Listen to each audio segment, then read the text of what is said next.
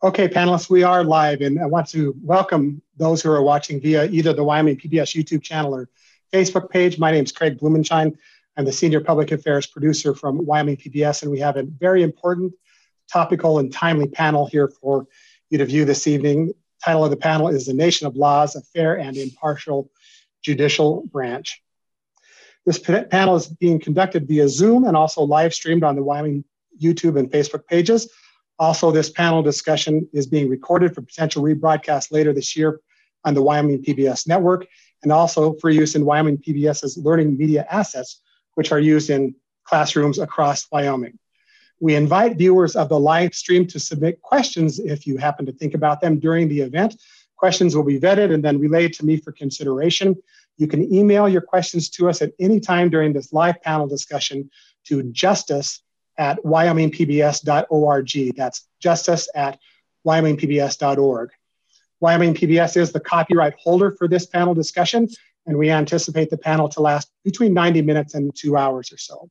We have some supporters of this discussion that I would like to recognize, and here they are Wyoming PBS, the Montana Judges Association, the Wyoming District Judges Conference, the University of Wyoming College of Law, the University of Montana's Alexander Blewett III School of Law, the Montana Trial Lawyers Association, the Montana Defense Trial Lawyers Association, the Wyoming Trial Lawyers Association, the Wyoming State Bar, the Wyoming Defense Lawyers Association, and the State Bar of Montana.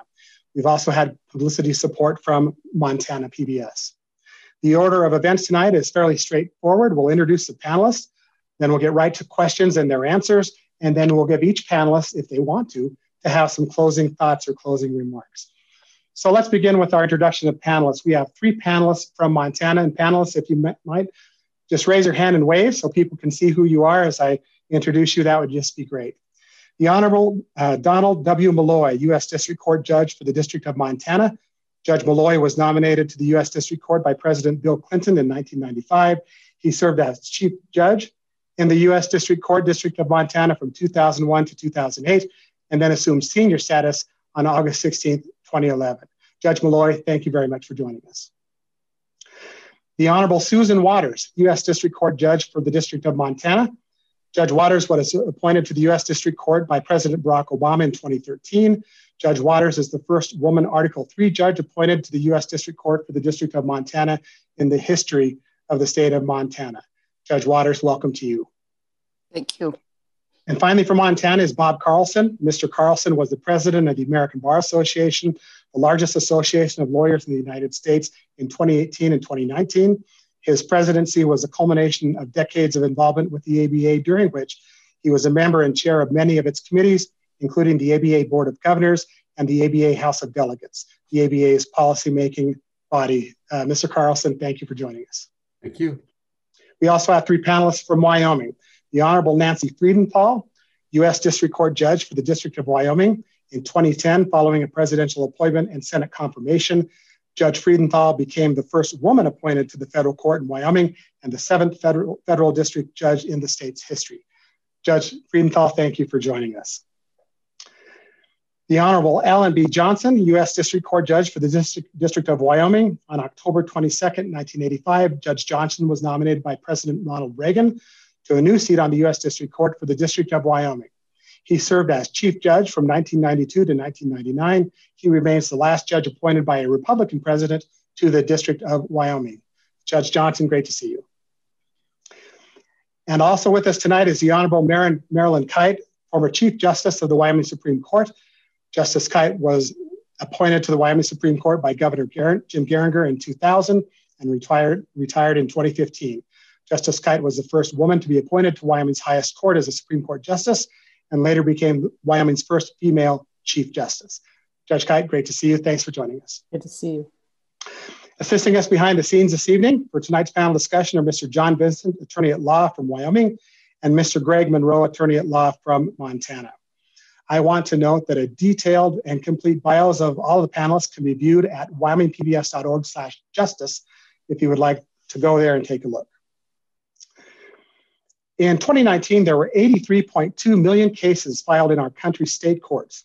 Also, in that year, there were 357,000 civil cases and 110,000 criminal cases pending in the US district courts, and the US Supreme Court agreed to hear 74 cases in its 2019 to 2020 term. The news today reflects the fact that the, the judicial branch is involved in issues including elections, Supreme Court nominations, criminal trials, and even America's trust in the judicial system. The goal of this discussion tonight is to provide a history of the judicial branch from what the framers of the Constitution had in mind to what it is today and how judges depend on our government's executive branch to honor and enforce and enforce court decisions. Portions of what we cover tonight will be a review for some, but as we progress into present day questions about the judicial branch, we hope our audience will gain a broader perspective and understanding of its critical role. For each question, I will call on one or two of our panelists to answer, and then allow comments from any of the panelists for every question. So if the panel is ready to go, I would like to, to start the Q&A uh, questions here. And our first one is this. Our founders declared independence from British rule in 1776. In the Declaration of Independence, what were the founders' complaints about British courts? And Judge Watters, I'd like to start with you if I could. Well, the complaints that they had about the British British courts was first they said that the King of Great Britain had obstructed the administration of justice by refusing the, his assent to the laws for establishing uh, the judiciary powers. Second, that, uh, that the king had made judges dependent on his will alone for the tenure of their offices and the amount of payment of their salaries. And third, for depriving us in many cases of the benefits of trial by jury.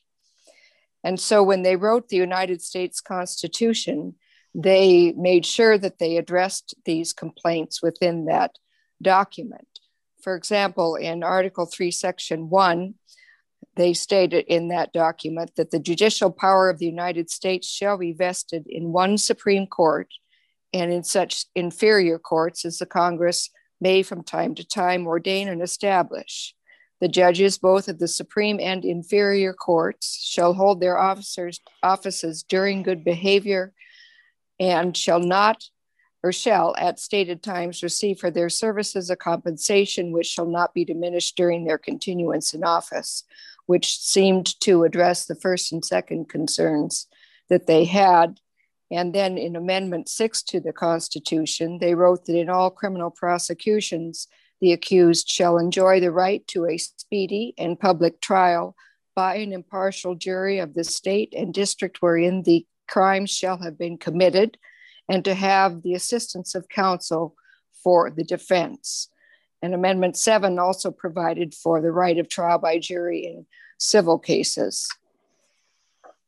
So, and then I think we have a slide that that uh, shows the supremacy clause that they included in Article 6, Section 4 of the Constitution.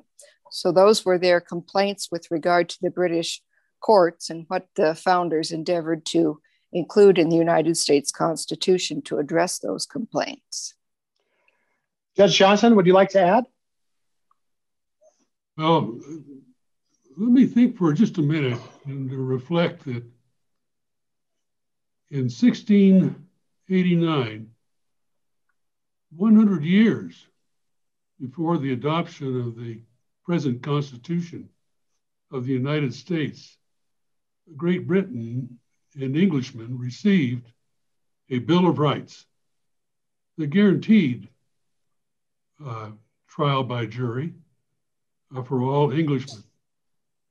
The colonies weren't treated that way uh, by the King of England. He controlled the courts he controlled what happened. If he didn't like the decision, the judge paid. He wasn't uh, didn't receive compensation or was fired.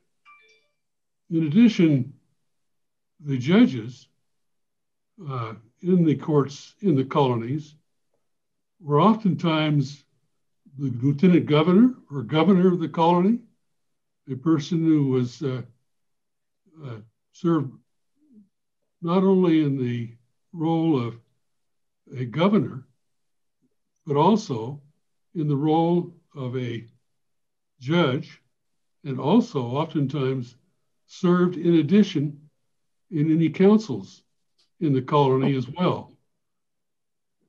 Those multiple roles, it was impossible for the judges to be fair, impartial, and uh, hear the concerns.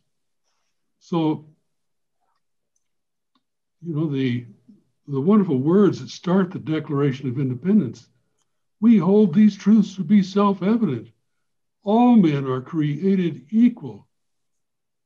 We hold these rights to be inalienable the right to life, liberty, and the pursuit of happiness. Clearly expressing where this country intended to go and was willing to fight a four year war against a major European and world power in order to achieve that liberty. It's an amazing document, largely written by none other than Thomas Jefferson. So let's go on a little farther in, in the Constitution and talk about the design of our government under the federal Constitution. And Judge Johnson, if you want to continue on, um, that would just be wonderful. Well, I'd be happy to. It just takes us now a number of years later, after that four year war, and I think in all fairness, we can say that constitutions often followed wartime when the country was trying to find, any country was trying to find a way to uh, go forward after a, a cataclysm. The United States, after the war, had formed Articles of Confederacy, which left really the power of government in the hands of each of the states. And after uh, about seven years, it was discovered that it wasn't working. Uh, the uh, states uh, each were running, they were issuing their own money, uh, they were uh, running their ports, uh, they were determining who would come into their each state, and the result was disaster. So on May 14th of 1787, uh, representatives from each state gathered for the purpose of trying to save the Articles of Confederacy and maybe make it better. But there was a secret agenda that was held in that uh, Philadelphia group. And they realized that a constitution needed to be developed. Uh, James Madison was uh, an important 36 year old uh, scholar. George Washington, 55 years old, had led this nation through the four year war. Ben Franklin, thought to be a great conciliator, 81 years old at that time, uh, would be looked at. And through that summer, uh, the language was fought tooth and nail uh, to develop this Constitution, a three-partite uh, document. Uh, Article 1 establishes the legislative branch. Uh, the legislative branch makes the laws. It has the power to uh, uh, collect tax, uh, to operate postal services, to uh, provide for money, coinage in the nation, to determine uh, immigration issues, and to appoint judges, for example, and other officers, and provide for them. The Article 2 is the executive branch. The President of the United States is the chief executive who has the power of appointment uh, for the people that work within the executive branch to make suggestions of uh, laws that would be beneficial for the nation and to uh, communicate with Congress with regard to those matters. Also has the power of uh, to issue commissions for the appointment of judges. Uh, all of us on the federal bench, anyway, have received that nomination for the president and the commission, and through advice and consent, we're here today. advice and consent from the Senate Judiciary Committee and Congress. Uh, and finally, the judicial branch, uh, as originally established, uh, but really unformed at the time uh, that uh, the Constitution was accepted on September 17 of 1787. Uh, at that time, all of those proceedings, it's interesting, were conducted in secret, really. Very important. And you think about it, could a constitution be written today with our open society, with Twitter and Facebook and the press and people like you, Greg, out there uh, asking questions and uh, seeking answers? And in fact, uh, George Washington was very insistent that the uh, that the matter be handled in, in in quiet. And the arguments that went on in that room were often very loud, very contentious, and uh, a real struggle occurred during the hot months of that summer. So we ended up with a three-part constitution. Uh, and this wasn't the only constitution uh, New Hampshire had uh, enacted a constitution, and uh, certainly Madison was well aware of that that document when all this started. Judge Watters, do you have anything to add? I don't think I can add anything to Judge Johnson's. And we'll continue. There. We'll, we'll continue on then. we call ourselves a nation of laws, and we speak about the rule of law. What do we mean by the rule of law? Judge Molloy, I'll let you go here first.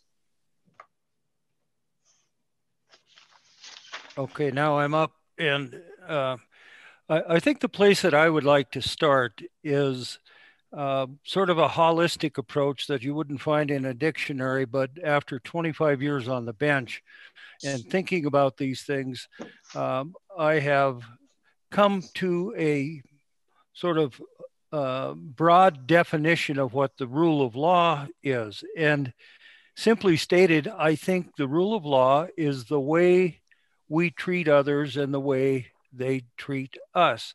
And that sounds overly simplistic, but in the legal system and in the adversarial system that we have, I mean, it isn't all judges. In fact, a better part of it is the lawyers, uh, the jurors, uh, the staff people, and when you witness over a period of time the involvement of so many people um, that it, it ends up, I think, my simple definition that's the way we treat each other and the way um, we expect others to treat us. So, the rule of law, I think the genesis of it, if you go back way too far, uh, and I'm not going there, is Aristotle and Cicero. And then as you progress through history, um, the real genesis of the rule of law in America is on the plains of Runnymede in 1215, where King John was held uh, to be something other than an autocrat. And uh, that uh, the the in 1215 with the Magna Carta, uh, it really set the groundwork, which then four centuries later, and I think Judge Johnson may have mentioned that earlier, uh, for the rule of law, and um, what it is, I think it's mistaken to think of the rule of law as a set of rules. That's not what it is, but it there are some common uh, themes or commitments, and that would be uh, under the rule of law, uh, there is the regular exercise of power as opposed to arbitrary exercise of power. It is clear under the rule of law that every person is subject to the law of the country as made in our country by the Congress, uh, and that the um, doctrine, whatever the rules are, that are enacted by the Congress or legislatures in the state system, they have to abide by uh, the fundamental constitutional principles, um, many of which are the result of judicial decisions interpreting uh, state or federal constitutions, but recognizing the fundamental proposition of individual rights. And if you go back to where Judge Johnson left off in 1780, uh, the Constitution of the state of Massachusetts, uh, John Adams said, We are going to have a government of laws and not of men. And before that, uh, in common sense, uh, what was written there is the law is king. And so when you talk about the rule of law, uh, it is a natural law concept in many ways uh, that controls the exercise of arbitrary power, uh, and that power has to be subordinated to well defined principles and adherence uh, to the due process of law um, is administered by an independent judiciary, the federal and state courts. And uh, it is basically the rule by the law, uh, not by men. And uh, so that is my sort of, in a nutshell, too windy um, definition of what the rule of law is. It's the way we treat others and the way they treat us. And uh, it is cabined by the Constitution and the constitutional obligations or duties of the respective branches the executive, the legislative, and the judiciary. Thank you. Judge Johnson, do you have anything to add to that topic? That's a pretty uh, accurate statement, I think, in description. I was thinking of uh, Common Sense, which was written by the pamphleteer uh, Thomas Paine, uh, who was so active and so important during uh, those days. He said, But where, some say, is the King of America? I'll tell you, uh, friend, let a crown be placed by which the world may know that in America the law is king. For in absolute governments, the king is the law. So in free countries, the law ought to be king, and there ought to be no other. And uh, I think that's about all I can add. Thank you. Thank you. Judge, I appreciate that. I want to remind our viewers if you have a question that's on your mind as we go through this process, justice at wyomingpbs.org is the email address that you can send those questions to. We want to continue to lay a little bit of a foundation here before we get to some other topics. And I want to expand upon what is it that we mean when we talk about the judicial branch? What is it that we mean? Just, Justice Kite, I would like to begin with you here. Well, the, the judicial branches, uh, first of all, is made up of a whole lot of people. You see pictures of judges before you tonight, but there's a tremendous number of people that operate within the judicial branch that are essential. Each state has a different structure for their judicial branch. In Wyoming, we have the Supreme Court, which is the court of last resort that hears appeals. We have district courts, which hear most cases, courts of general jurisdiction. Uh, they will hear cases, criminal cases regarding felonies, and they'll hear civil cases that are of larger amounts in dispute. We have circuit courts who hear smaller cases and most cities and towns have municipal courts. So within the state, that essentially makes up our judicial branch. In each of those courts, there's there are bailiffs and court reporters and all kinds of support people now, a tremendous amount of technological support as we try to struggle with entering this uh, 21st century, which we've been in for a while. Uh, but that that is what constitutes the branch. The the judges uh, certainly in each state are selected in different ways, and I don't want to go into great detail, but in Wyoming, those judges are selected through what's called a merit selection process that has the participation of some citizens on a judicial nominating commission. So great variety from state to state concerning how those those uh, courts are filled, those positions are filled, and and, and contentious in some states as well. I would say. Definitely. In some states, they're elected, which is a great debate nationally. There are only 16 states, I believe, that have the merit selection process where a commission made up of lawyers and citizens picks three candidates and then the governor appoints one of those three.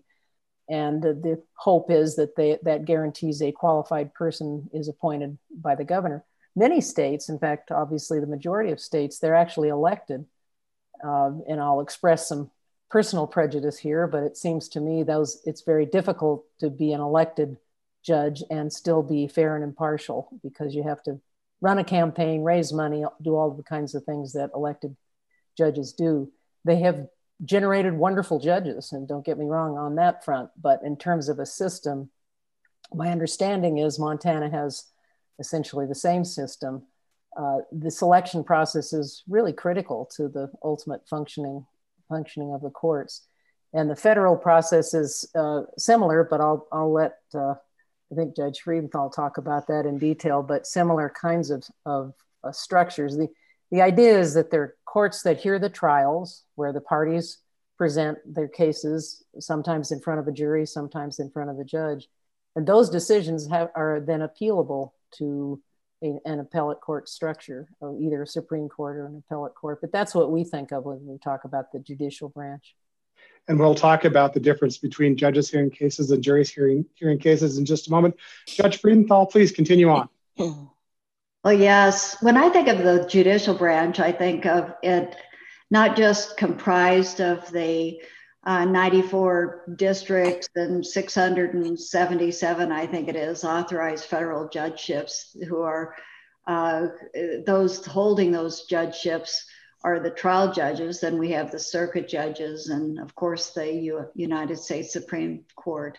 But I think of it as the third and equal branch of government. Uh, and we've talked about the branches from, from the slides. Uh, we have uh, separate but limited powers in the judicial branch. We can't legislate, uh, we can't execute the laws uh, but we decide cases and controversies arising under the Constitution, laws, and treaties. So we're essentially a, a, a, uh, a branch bound to faithfully execute the law, which goes back to Judges Molloy and Johnson's comments on the importance of the rule of law. Um, we uh, the judicial branch uh, and the concept of divided powers really protects individual liberties and our democracy itself, because the founding fathers understood that accumulation of power in one branch or in a person uh, naturally leads to abuse of power, tyranny, and loss of freedom. Um, and so I, I see the judicial branch not just as the uh, constitutionally authorized Article 3 courts, uh, as well as the statutory authorized courts, such as bankruptcy and tax, for example, but really a, a branch that protects the, uh, the individual liberties and the democracy itself by holding and protecting the power vested in the judicial branch. Um, and ultimately, the rule of law and that concept of divided powers, uh, I think we can't speak of that, that without emphasizing the value of that to our, um, our country as a whole. We have here, we have legal predictability, continuity, coherence, uh, the judicial branch is really responsible for making reasoned decisions through public processes and based faithfully on the law. And so that value to the democracy as the separate and equal branch of government, I think, really uh, uh, is a remarkable tribute to the vision of the founding fathers and to the preservation of our liberty and democracy. I think we, we had an additional question. Um, I want to give any of any other judges that would like to comment about the judicial branch of government. If anyone has anything else they would like to add, I would certainly entertain that here. If not, I think we would like to, to move forward. Okay, seeing none, and um, I want to advance forward to, by, and this is certainly topical today, to have you explain by what process are federal judges, particularly the US Supreme Court justices, chosen? And why is this process so important? And most importantly, what are the threats to that process? Mr. Carlson, let's hear from you first. Thanks. Well, the president obviously nominates every uh, federal judge from a district court level, circuit courts, uh, to the Supreme Court. Historically, uh, the president, uh, particularly with the district court judges, looks to um, the leading senator of his party or the leading uh, political leader of his party to make recommendations um, about uh, judges to be appointed to the district court. And it varies from person to person, but there's oftentimes a screening panel that makes some recommendations to that particular uh, senator or the uh, or in the case where there's not a senator from the president's party a leading official. Once the senate once the uh, president nominates a person then there's an fbi investigation to make sure they have the right person. Uh, and there is uh, ultimately a hearing before the senate judiciary committee and then a vote by the full senate to confirm uh, the nominee as is required by the advice and consent provision of the US Constitution. Um, a very critical role, and I'm not just saying this because I'm a former ABA president, but uh, in this process is the evaluation that the American Bar Association uh, does through its Standing Committee on the Federal Judiciary. Uh, this is a very dedicated, talented group of individuals that serve for three years and sometimes get called back uh, to serve uh, in an ex officio capacity that conducts in depth evaluations of nominees from the district court to the circuit court and certainly to the Supreme Court. What they're looking for is a, a sense of the, the integrity, the professional competence, and the judicial temperament of a particular nominee. And it's critical to for people to understand that it's not a it's not political uh, from the standpoint of the of the American Bar Association. What we're trying to do is provide an analysis to get the best judges poss- and justices possible uh, to serve their constitutional duties. And even though in the past several years that process has become more politicized, uh, the, the folks on this committee try to do their job. And as every one of the candidates, uh, every one of the judges on this panel know, they've been evaluated and they provide lists of people, lawyers they've worked with, other judges, staff people, friends that get interviewed. So it's a pretty in depth approach. When it comes to the Supreme Court, it gets even more uh, sophisticated. There's a, a law school with all of its professors and all of the different disciplines of law are tasked to read the opinions of a particular judge or the legal writings. There's a group of lawyers who specialize in, in arguing to the Supreme Court that's asked to review the person's background, their briefs with the court, their legal opinions. So it's it's very it's a very critical process that gets us to that stage where they report their findings to, directly to the Senate.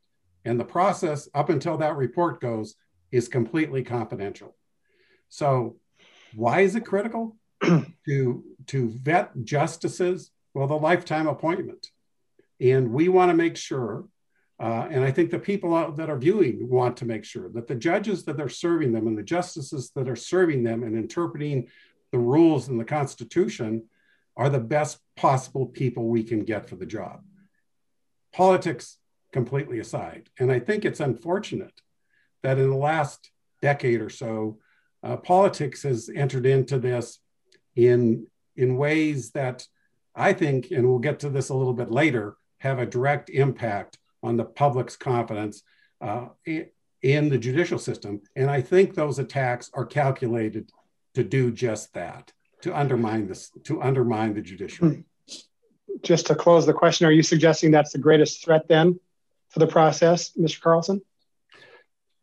You know, I don't know if it's the greatest, but it's a significant. It is a significant threat because, um, you know, when the judges are appointed, uh, it, it's it has become commonplace in the last decade to refer to them by the president that appointed them, and that I don't know if it started out as a shorthand way, just a historical background, but now it's become a lightning rod, and uh, you know we we don't have Clinton appointed judges or Bush appointed judges or Reagan or Trump or Obama. We have dedicated men and women who put who donate their lives to public service to this country. And they do so every day, uh, from the greatest cases to the simplest, you know, straightforward diversity uh, personal injury cases. And they do so with, with, with talent with enthusiasm and with integrity. Thank you. Judge Freudenthal, what do you have to add here? Well, I think Bob did a wonderful job providing an overview of the scrutiny uh, nominees undergo and the confidentiality associated with that.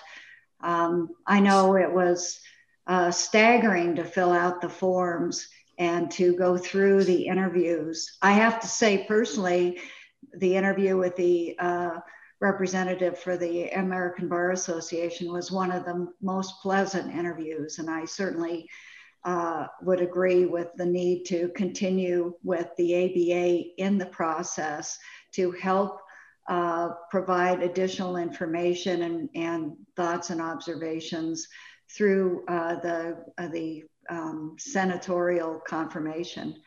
Uh, but the scrutiny that, that's involved, the FBI questionnaire goes back to age 18. And uh, it's, it's a challenge to uh, identify where you've lived and who you've been around and where you've worked. And basically, almost every uh, every month of your life has to be accounted for back to a very long uh, while. Um, but again, I think Bob uh, did a did a wonderful job providing an overview of that. I I just wanted to emphasize that again, the concept of divided authority here uh, dovetails back to the founding fathers' fear of centralized power. We have the president nominating, the Senate uh, through the confirmation process, advising and consenting, and the uh, president uh, appointing. And so you've got the division of power, you've got the scrutiny.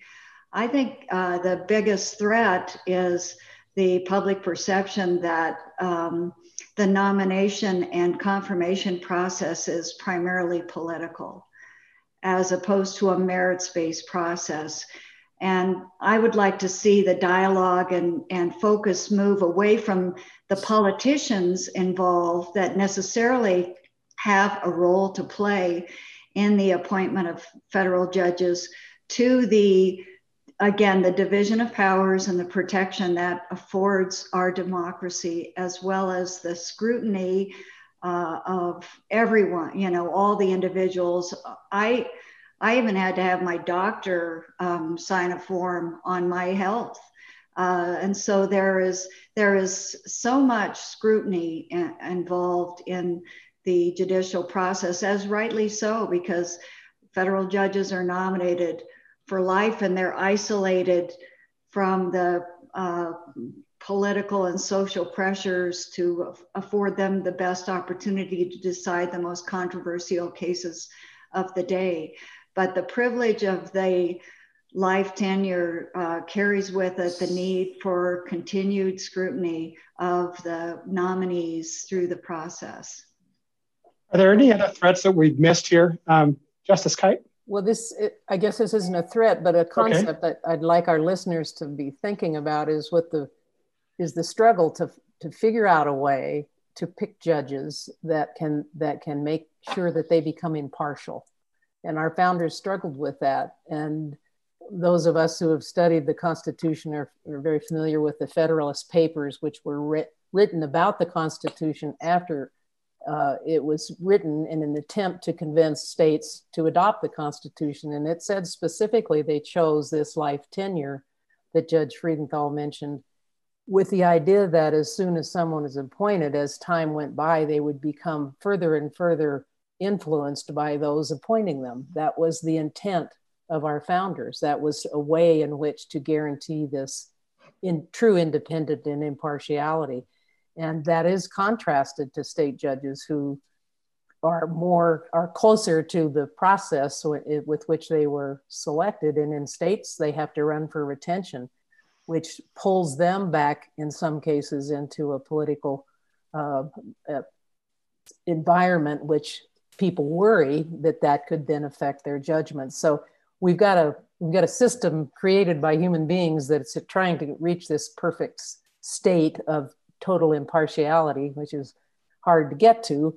But there's a real thought given by our founders to this life tenure. Any other, and thank you, Justice Kite. Any other comment about the process of selecting selecting federal judges and Supreme Court judge, justices? On to the next question. The Supreme Court case, Marbury versus Madison, is the seminal case in determining the role of the judicial branch of the US, of the United States. What did that decision say, and why is it so important? Judge Watters, we'll go to you. Well, the Marbury versus Madison case was decided in February of 1803. And some background facts are that William Marbury, he had been appointed to a justice of the peace position for Washington, D.C. by President Adams just before President Adams left office and just before President Jefferson assumed office. And under President Jefferson, uh, James Madison was the Secretary of State. And he failed to serve William Marbury with his commission for his Justice of the Peace position. And so Marbury petitioned the United States Supreme Court for an equitable re- remedy in the form of a writ of mandamus.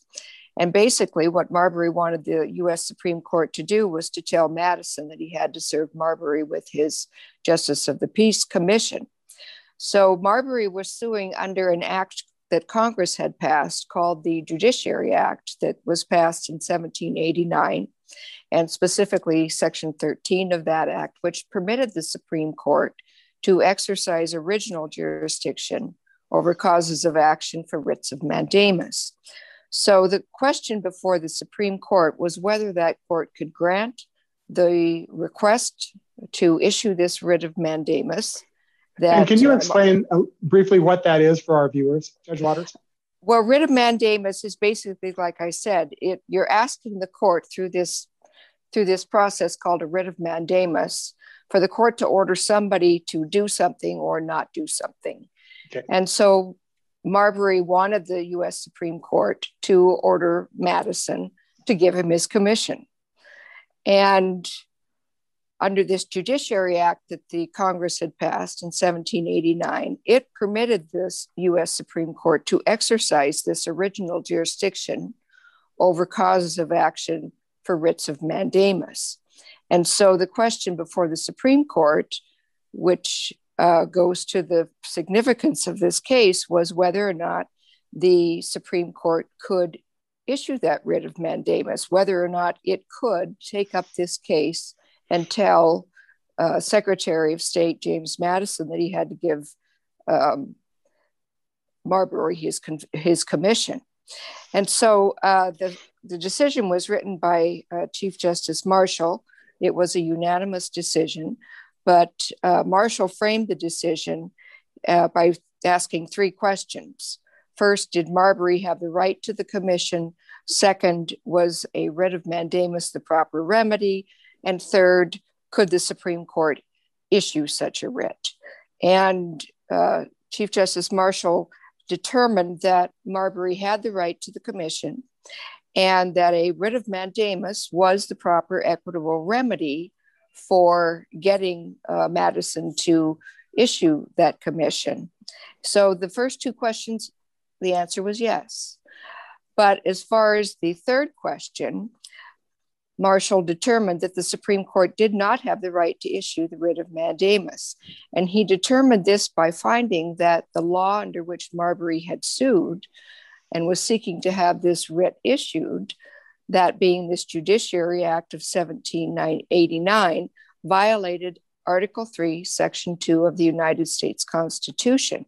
So, Chief Justice Marshall held that the Judiciary Act exceeded the original jurisdiction that was given to the court in the United States Constitution, and that the United States Constitution trumped this legislative act of Congress.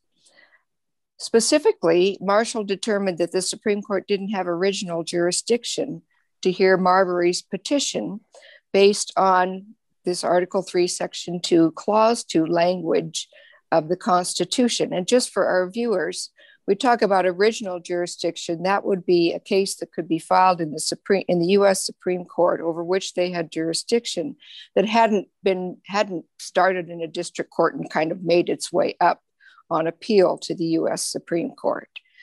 So that was the issue here. Could the court have original jurisdiction? And the Constitution said, quote, in all cases affecting ambassadors, other public ministers and consuls, and those in which the state shall be a party, the Supreme Court shall have original jurisdiction. In all the other cases before mentioned, the Supreme Court shall have appellate jurisdiction. So Marshall determined that the Supreme Court only had appellate jurisdiction over this issue that was presented by uh, the Marbury petition, um, despite what the Judicial Act of 1789 said and Section 13 of that Judiciary Act, authorizing the Supreme Court to have jurisdiction over these writs, was unconstitutional.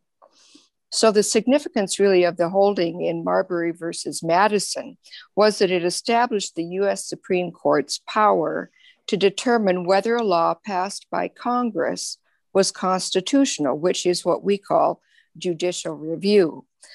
And prior to Marbury versus Madison, it was clear that laws that conflicted with the Constitution were, were invalid, but it wasn't hadn't been determined which branch of government would determine the validity of laws, and so that had not yet been established. And through this uh, this decision, it was the the courts, and here specifically the United States Supreme Court, that would determine the validity of acts and laws passed by Congress. And he goes on to say in the decision, quote, certainly all those who have framed written constitutions contemplate them as forming the fundamental and paramount law of the nation. And consequently, the theory of every such government must be that an act of the legislature repugnant to the Constitution is void. And it is emphatically the province and duty of the judicial department to say what the law is. So that's the significance of that case, establishing judicial review for uh, laws and acts passed by Congress. Thank you, Judge Watters. We'll move on. Anyone have anything to add to that? All right, let's continue on. A 2015 Gallup poll said that just 53% of Americans said they had a great deal or a fair amount of trust in the judicial's ability to do its job. What should judges or the courts be doing differently in order to gain more respect from its citizens? Judge Molloy, let's start with you with that question.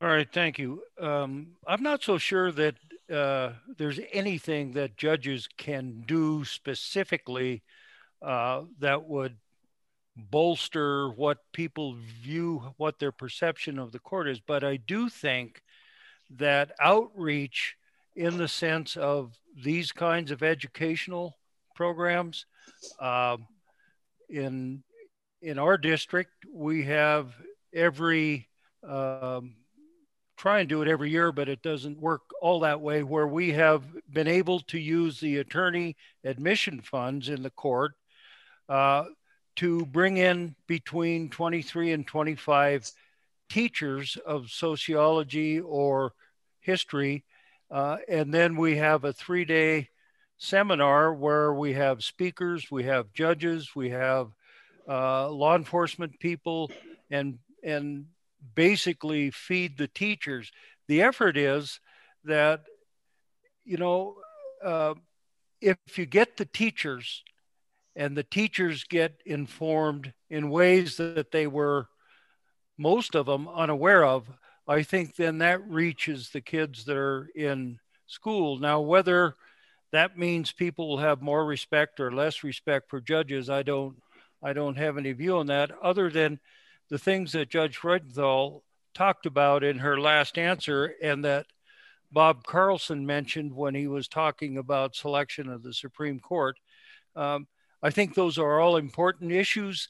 And if people could somehow agree to disagree, I think uh, there are lots of uh, opportunities in the judicial system to disagree because it's an adversarial system. There are different interpretations of the law. There are various arguments about how the Constitution is interpreted, and it takes the reasoned approach of the litigants and jurors uh, to come to some sort of um, acknowledgement of what actually is involved. And uh, I can tell you, in talking to jurors over a 25 year period, uh, many people are reluctant to come to serve as a juror. And I can only think of one instance in 25 years where a juror said something that they were reluctant to serve, but every other juror that, and that's thousands that I've dealt with, have said after sitting as a juror, they felt they really learned something and they had confidence uh, in the system. So I don't think there's any active role other than trying to help educate that judges can do. And, uh, you know, we don't have PR people that we can send out. So I think that's what my view is. I appreciate that. Judge Freudenthal, anything to add on whether the courts can do anything differently to gain more respect from citizens? Well, I would observe that I, I don't uh, believe polls are a very accurate measure of public respect of judges and courts. It's like polls on politicians. People seem to disrespect politicians but love their own elected leaders. And so um, we, we uh, don't know what is captured in the public's mind when questions like that are presented. That, but that doesn't mean that we don't have a job to do to earn trust and respect from the public. First of all, attitudes are formed by public opinions about often decisions that none of us are involved with. Uh, they're decisions that are part of the news nationally, um, perhaps decisions at the Supreme Court level. But I think the best thing federal judges can do, short of uh, pulling people in off of the streets to sit in our courtrooms and and uh, see the day the day-to-day business of the court is to uh, perform our duties faithfully adhere to high ethical standards and uh, engage in good self-governance of uh, the federal judiciary. Um, i think uh, individual judges who are good listeners, who respect their litigants, are patient, deal with their litigants with dignity, give them an appreciation that they have been heard, uh, do solid research and good opinion writing, end up earning the respect. Maybe it's on a person by person basis, but I do think uh, I do think trust and respect is earned. But uh, but I I did have to quibble on whether the poll is a good indicator of that. Others could contrast that to perhaps how other branches of the government government are perceived too. So, but that's perhaps another discussion. Anyone else want to talk about um, the what potentially courts could can do or are are maybe do that are unseen um, relative to um, assisting with how courts are perceived? Craig, let me just make a. Oh, excuse me, Judge Johnson. You go ahead. Judge Johnson, then we'll go to Justice Kite. Go ahead. I just wanted to, uh, in a way, do a shout out here to uh, two of the people who are on this panel who've done, I think, quite a bit uh, through programs with the, their courts uh, that uh, offer opportunities for the public to become better acquainted with the work of the courts. Uh, first, when uh, Judge Freudenthal was uh, the chief judge in our court, uh, she instituted a program for our citizenship ceremonies, which occur quarterly. That we would take those ceremonies out into the community. And uh, we conducted uh, ceremonies in, in uh, various venues, uh, schools, and uh, providing opportunities for parents, students, and others to uh, go through that activity in that environment and to see the court at work. And Judge Kite, when she was Chief Justice of the Wyoming Supreme Court, instituted a program of judicial education resulting in, in the Supreme Court building with a marvelous interactive uh, judicial education program. And you can see the school buses lined up in the spring of students going through that uh, in that beautiful building, uh, that uh, wonderful interactive and targeted education program. So there are things that can be done. We're not we're not uh, in an ivory tower. We are the people's court. these courts belong to the people, and and they are invited to come in and see and and uh, witness what is going on. Mm-hmm. Justice Kite, anything to add? Well, first of all, thank you, Judge Johnson. And I, I do think there's a lot we can do to get out in the communities. But as uh, Judge Molloy was talking about, we can't hire our own PR agents. It makes me think of when I was first appointed. I I was excited, of course, and and uh, happy because I, at that time I had a six year old at home, and I I thought as a judge, finally I'd get to have the last word. and then as soon as I issued a controversial opinion, I realized that's not the case at all. everybody gets to have an opinion, but you can't defend yourself. And I think it is important for for the public to realize that judges cannot and are pro- prohibited by the rules of judicial conduct that apply to them to defend themselves in particular cases or decisions of court. So we are in a kind of a difficult position that way. But I also think that transparency goes a long way to uh, having, and, and uh, as Judge Freudenthal said, on a case by case basis, people gain great uh, respect and, and uh, confidence in their courts. Uh, but if people having more of an opportunity to see the courts in operation, I think that helps. And people should know that they can go online today and read any any court's opinion virtually all over the country. I think most states are now completely online. So we are more transparent than we have been in the past. As someone who has watched a, a jury trial from start to finish, I would strongly recommend that. It's, it's um, a great experience. Greg, could okay, I just follow up on what you Justice bet. you said? You and, bet, and unlike any other branch of government, when a judge makes a decision, they have to write and explain why they're doing it. And you don't have that in the Congress, you don't have it in the executive office, uh, you don't have it, it basically in many decisions made by administrative agencies. But every justice or judge that makes a decision, as Justice Kite said, it's online and it's easy to criticize if you don't know what it says, but the judge has to explain her or his reasoning, and then it is subject to, if you don't agree with it, it could be reasoned disagreement. Thank you. Very important point. So, Craig, if I could just just sure, Mr. Carlson. I, all, the judges have said that they they don't have PR, and I they can't really.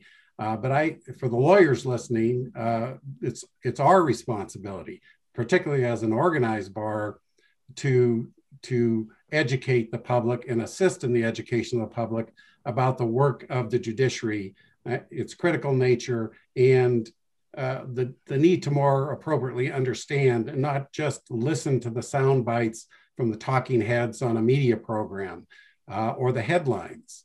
Uh, you don't really know what a case is about or what the result is about unless you go through the process that the judges do reading, reviewing the evidence, reviewing the law, and then coming to a reasoned decision. It's easy to sensationalize things, but that's not the hard fact. And to the non lawyers in the audience, I think you should take up the invitation to go sit through a hearing or a, a portion of a trial to see what actually happens in a courtroom. Um, and hopefully someday you'll get to serve as a juror because I think that's critical uh, to our system of justice. Thank you. Moving on. Federal judges in Wyoming and, and Montana, in fact, across the country, make decisions on cases involving subjects as varied as wolves, pipelines, drug trafficking, business fraud, interstate water disputes, and child pornography. Federal judges are sometimes said to be the most powerful public officials in the United States. What's the source of their authority and what are the limits? Judge Freudenthal, let's start with you first with that question, if we could. Well, the the source of their authority really is bounded and also limited by the Constitution and the, the laws.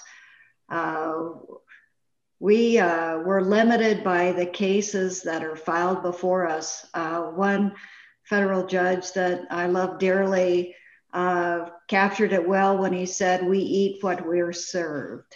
Uh, we can't step up and raise our raise our hand and say, you know, I I really have a, an opinion on this issue, and I just like to uh, to write uh, a legal decision on it.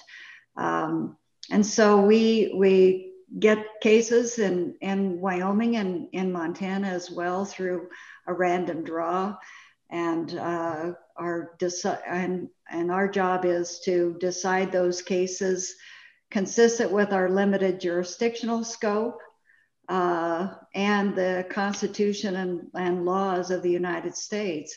And then uh, beyond that, as a trial court judge, I'm limited by 10th Circuit precedent, by US Supreme Court precedent, and for Wyoming, for diversity cases, or uh, I'm limited by uh, the, the Supreme Court precedent for the state in which the case uh, needs to be resolved, the law of the, of the, the case. Um, and so, uh, in some respects, uh, I, there, there are more limitations than power, but ultimately, the judge's job is to decide the case through reason, research, and uh, a good written decision. And if the if either party or both of them feel aggrieved, they can take it up on appeal and and see what the 10th Circuit has to say. Judge Molloy, what do you have to add?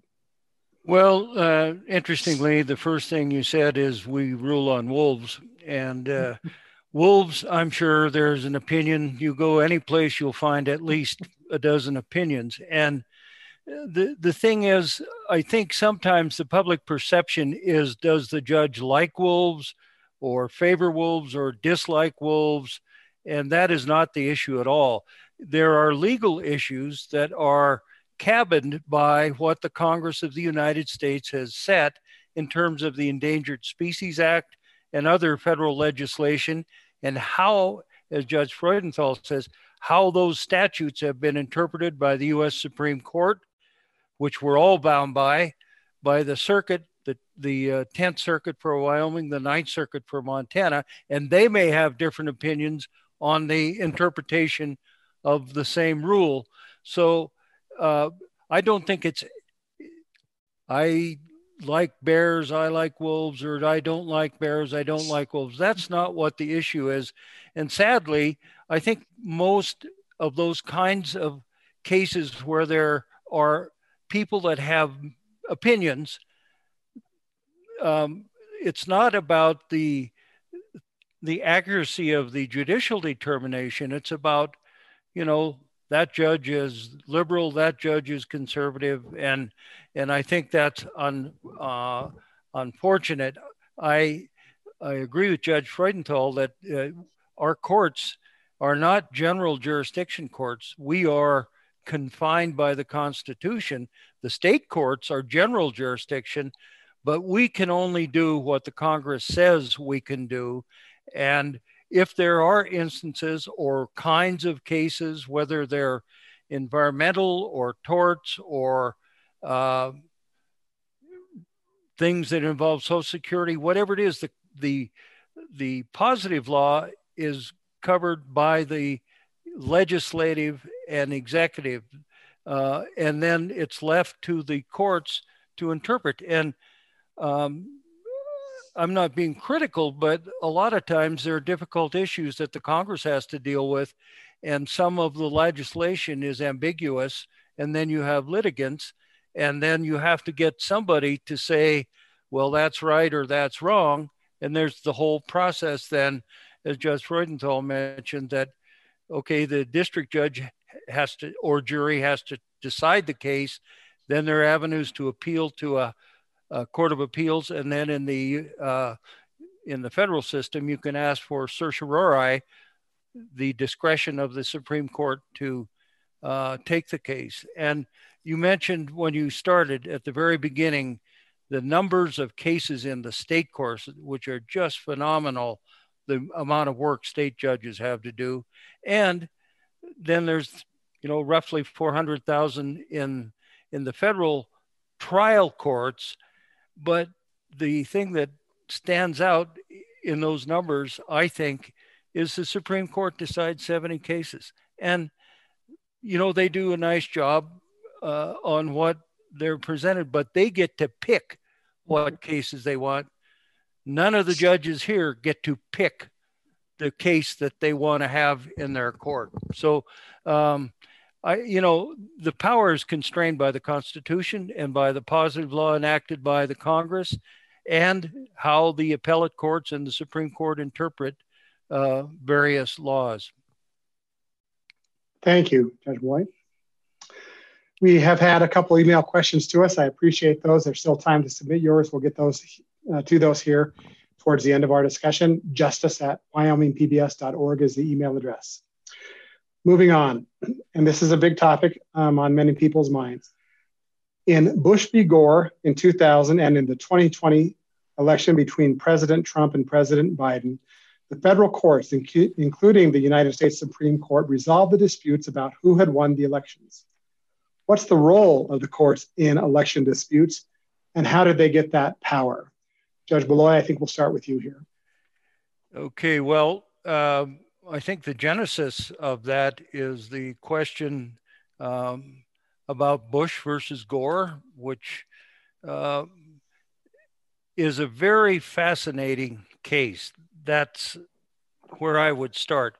There are a number of things about it that are are interesting. First of all, the facts uh, were very convoluted. And if you read the opinion, it is a per curiam opinion, which is also unusual.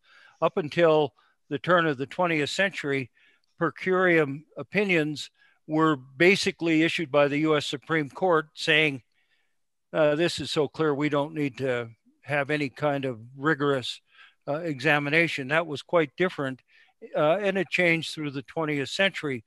But uh, the thing that was involved was Article uh, 2, Section 1, uh, Clause 2 of the US Constitution.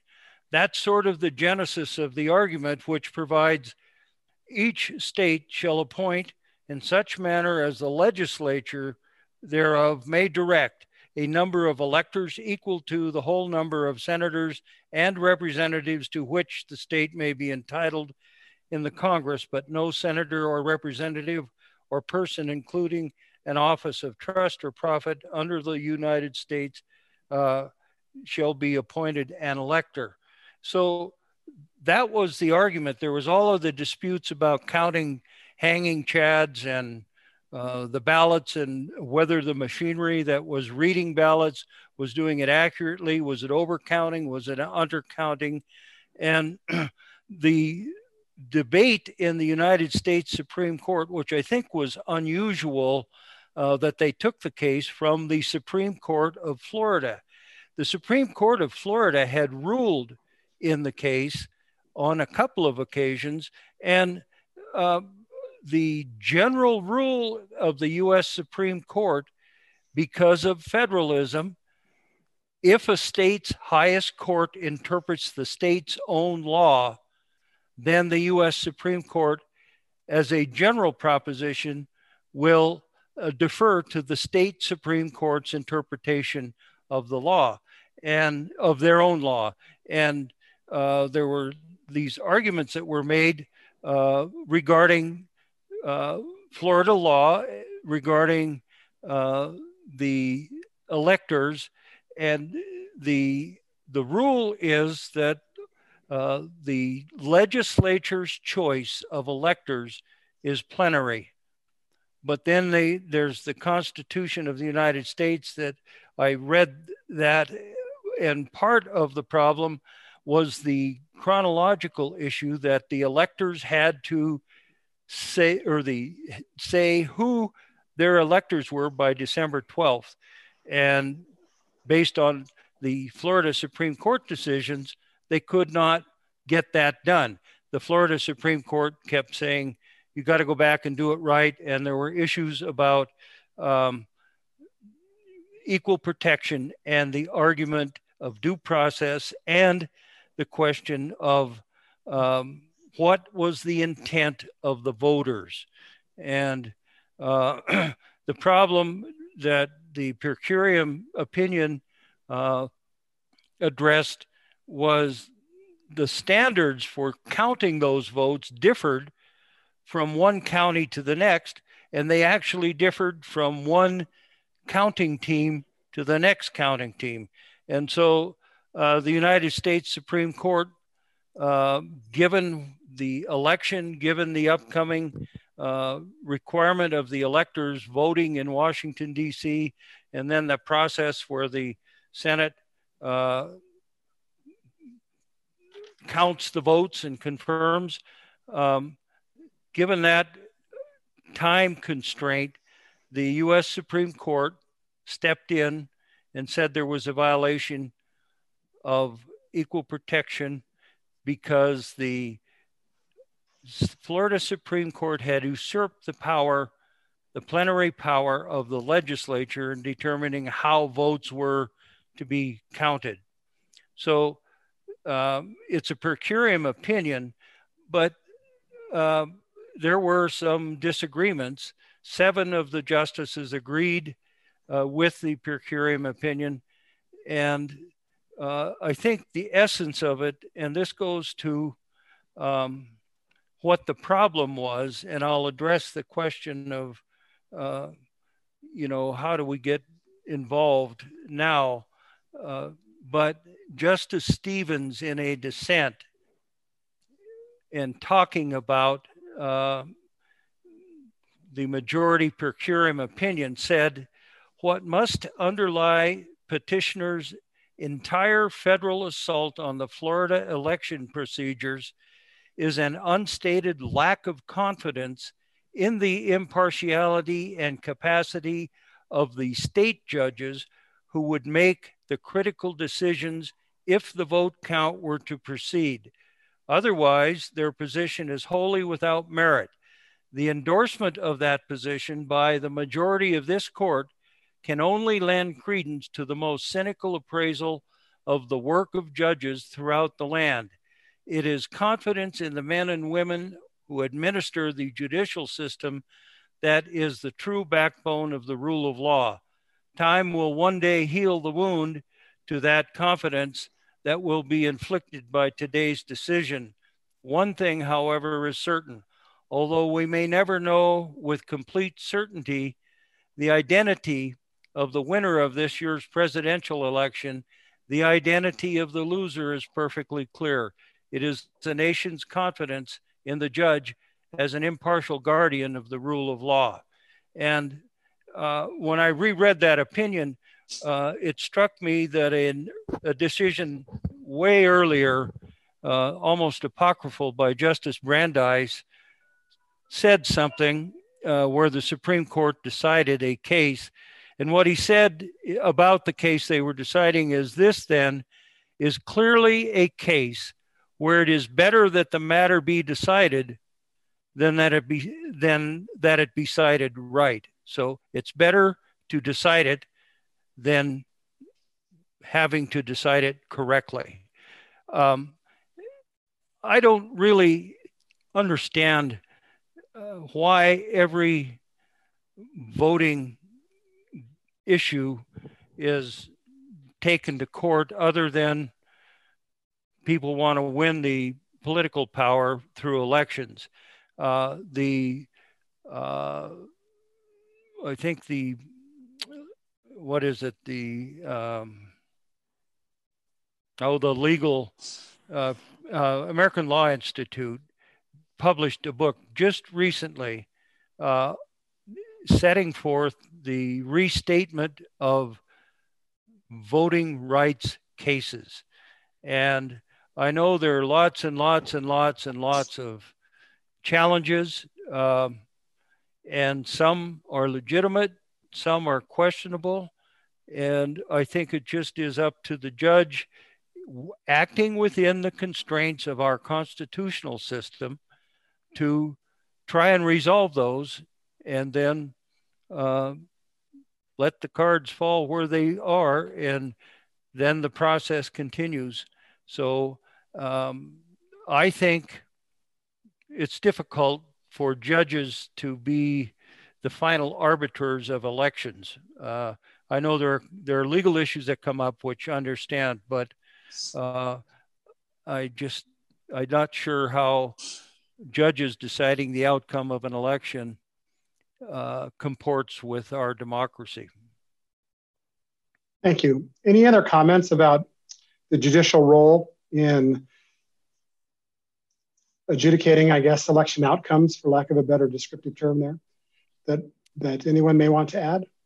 Well, I might just say, uh, and Judge Molloy said that at the end of his comments, uh, most of these challenges, at least this year, were based on did they properly follow the procedure of a particular state. Um, and it's different in every state, and every state has different procedures. But uh, I think that that is where the court gets its power. Where the, I agree, I, I think it shouldn't be exercised lightly, but they have the same power with an election, an argument that an election did not follow the statutory procedures as they would in any other case. Any other comments on, on elections and the role of the role of the judiciary? Just yes, Judge Johnson. Very, very briefly, and of course, Bush versus Gore historically is the only instance in a presidential election where the Supreme Court determined that election. Nevertheless, it shows uh, in these close cases that our election process is, is fragile.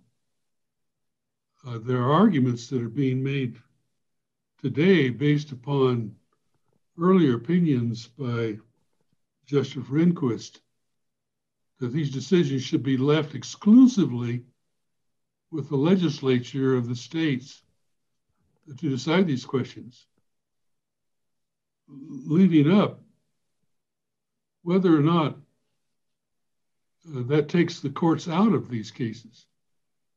It shouldn't. Uh,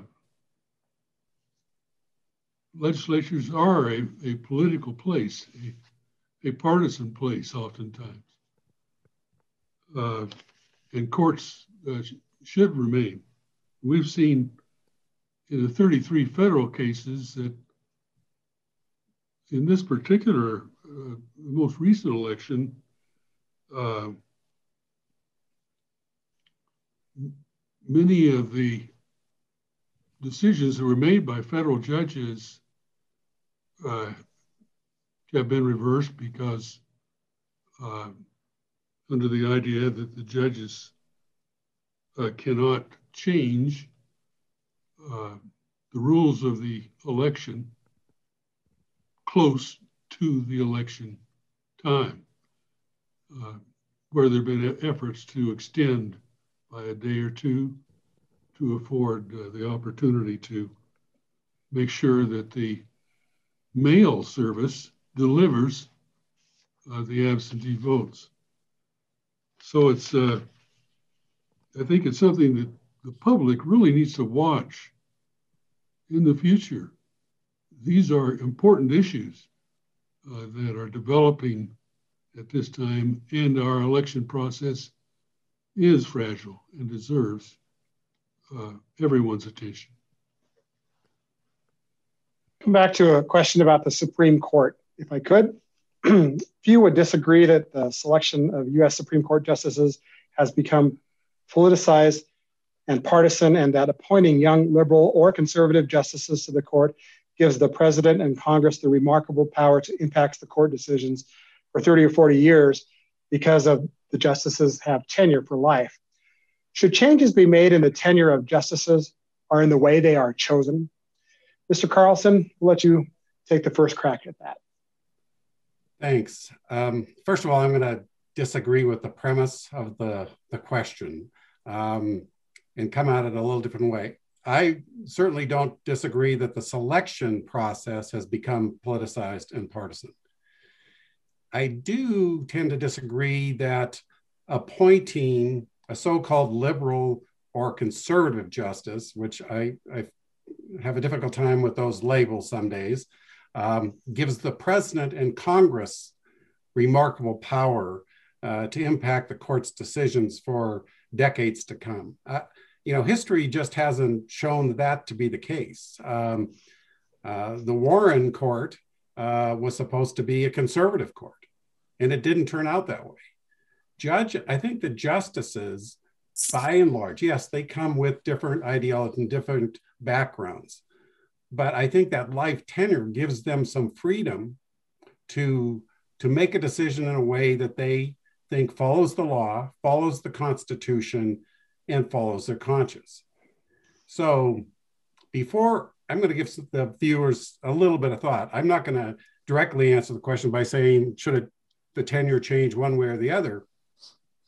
But I think before, I think the what we need to do is constantly seek to improve our system of justice and make it as fair and accessible as possible uh, to the people.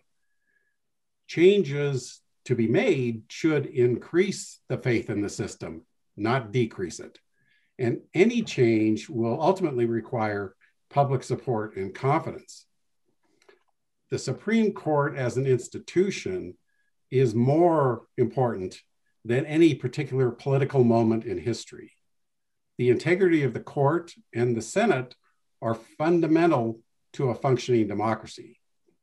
Any change to the makeup of the Supreme Court or the tenure of judges should not be done in haste or out of a claimed crisis or dissatisfaction with the opposing political party's actions or an individual or group's perception that because a judge or justice was appointed by the president from one party, that this judge or justice will always do what the president wants. You, there has to be a careful analysis of the situation, and I, I hope that there won't be a rush uh, to a perceived politically expedient approach. It's been in the news recently. Would any other I don't know if it's difficult for sitting judges to comment on the question, but would anyone else like to offer offer uh, additional thought here? Well, uh, Craig, I would just say that there, there could only be a change in that system if our Constitution is amended. And that is a long and arduous process. And I think that's what, what Bob Carlson was mentioning. I mean, you have to have the, I think it's two thirds of all the states would have to ratify such a change. That, the idea of that happening in in uh, in any environment, let alone this, is is highly unlikely. So, it we might all muse a little bit about what could we do to change the system, but in a matter of fact, it is the system that our founders chose, and it seems more likely that we should learn to operate and be satisfied with the way it operates within within our current constitutional structure. Along the same vein, we hear complaints about judicial activism what is judicial activism and what is judicial restraint? What are the limits to judicial discretion? Judge Freudenthal, you'll have this first. Well, I hear I hear those uh, phrases, and I I tend to uh, conclude that uh, they're attributed to decisions people either like or don't like, um, and uh, have really nothing to do with the uh, approach the judges take to tough issues that are presented to them. Um, so I, uh, uh, I would, I, I disagree with uh, the labels uh, and think it, it really confuses and uh, leads to a misunderstanding of the approach judges uh, take in making decisions on uh, sometimes very controversial issues. In terms of limitations, uh, there, there are, uh, apart from the limitations we've already discussed about the statutes and the Constitution and the precedent and the uh, uh, state law that, that governs in diversity cases, the the court's exercise of discretion when you uh, when you actually get down to it is fairly narrow. Uh, they decide what they understand the law to be. Uh, they look at the facts that are presented and undisputed. And uh, if there is an abuse of discretion, uh, then that uh, abuse of discretion is often called out through the appellate process. Um, but ultimately, I think the amount of discretion judges exercise is overstated uh, and uh, misunderstood in terms of the uh, process of uh, looking at looking at the facts presented and looking at the applicable law. Mr. Carlson, anything to add?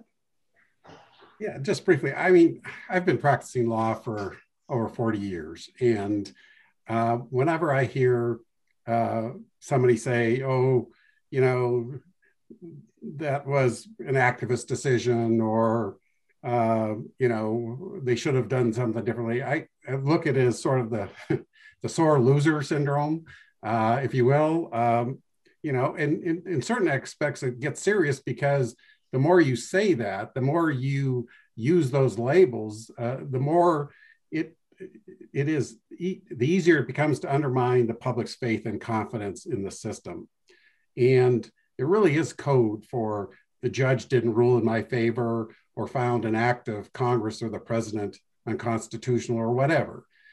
Judges are constrained by precedent, but the Constitution was designed to be a living document. It was designed by its authors to evolve and grow with society.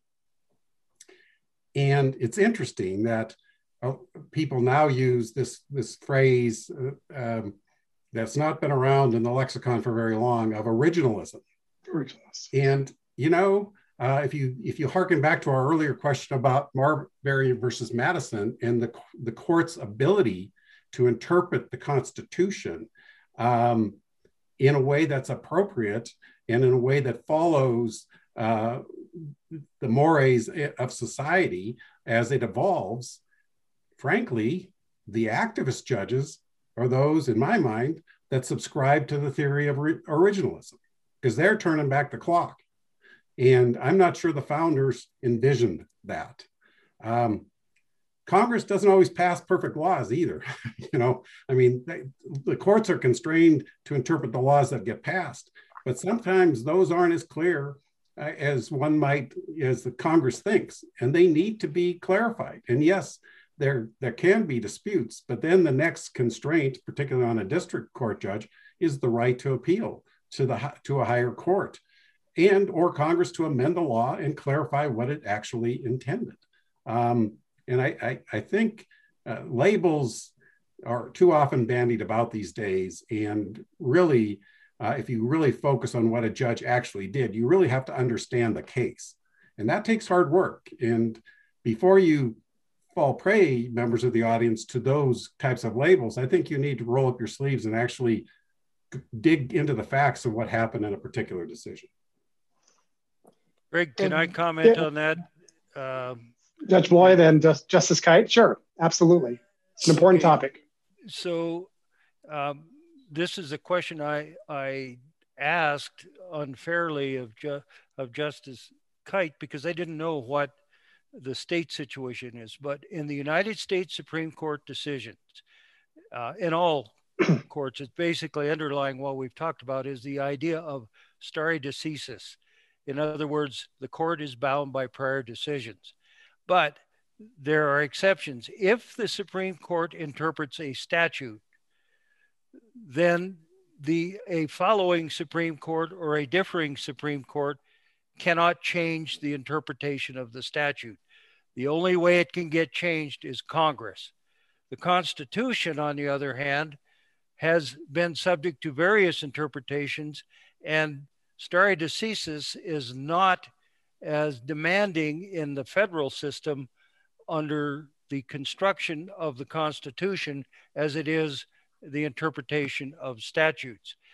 And I think that's important. And then um, when Bob Carlson was talking, uh, I kind of had a chuckle because uh, Judge Harvie Wilkinson III, and I think uh, the other federal judges may know him, he's on the Fourth Circuit, wrote a book called Constitutional Theory. And I won't go into it except to say one theory, the living Constitution. His characterization of that is activism unleashed. Originalism, his characterization, characterization of that is activi- activism masquerading as restraint. The political process theory he characterized as a third way to go down the rabbit hole. Pragmatism as activism through anti theory. So the thing is, there are a whole bunch of different ways of looking at the Constitution, and I'm not entirely sure somebody has that is the right one. Justice Kite? Well, I just have to repeat a, a, story. I, I can't remember if I read it or heard it uh, about Justice O'Connor having seen all these accusations of activist judges. And she said, It's getting to the point that when I get up in the morning, if I go to work, I'm afraid I'm committing act- judicial activism. so there is a certain you have to realize that as as judge Freudenthal said you got to make a decision one way or the other uh, so you're you're bound to take action um, and you're following precedent as as judge Molloy mentioned we'll go on to talk about juries and certainly juries are in the news as we speak today and um, i think it's an important question juries are sometimes criticized for being unpredictable and lacking expertise to decide complex cases. How is it that juries make decisions in some cases and judges do in others? And what are the pros and cons of letting judges or juries make the decisions? Mr. Carlson, do you want to take the first crack at this? Sure. Um, well, the Sixth Amendment guarantees a, a right to jury trial in a criminal case, and the Seventh Amendment guarantees uh, the right to a jury trial in a civil lawsuit, interestingly enough, involving claims valued at more than $20. Now, that's not much today, but when this the, the, the amendment was written, that was more than a month's salary or wages um, at that time. And so um, the, the idea behind uh, this issue that juries can't handle uh, decisions in complex cases. Um, I mean, I don't, I don't agree with that as a fundamental matter. Um, the uh, the parties can certainly waive a jury trial and try the case to a judge. I, over my uh, career, I've handled several lengthy trials. Um, one that lasted, um, I think, close to three months in a products liability case with highly technical engineering facts uh, complicated medical and scientific causation issues. Uh, and the jury stuck with it. uh, for three months. And uh, I, uh, the jury brought a, I represented the defendants. The jury brought an adverse verdict, uh, but it was about what we expected based on the state of Montana's law and a fair result to both the defendant I represented and to the plaintiffs.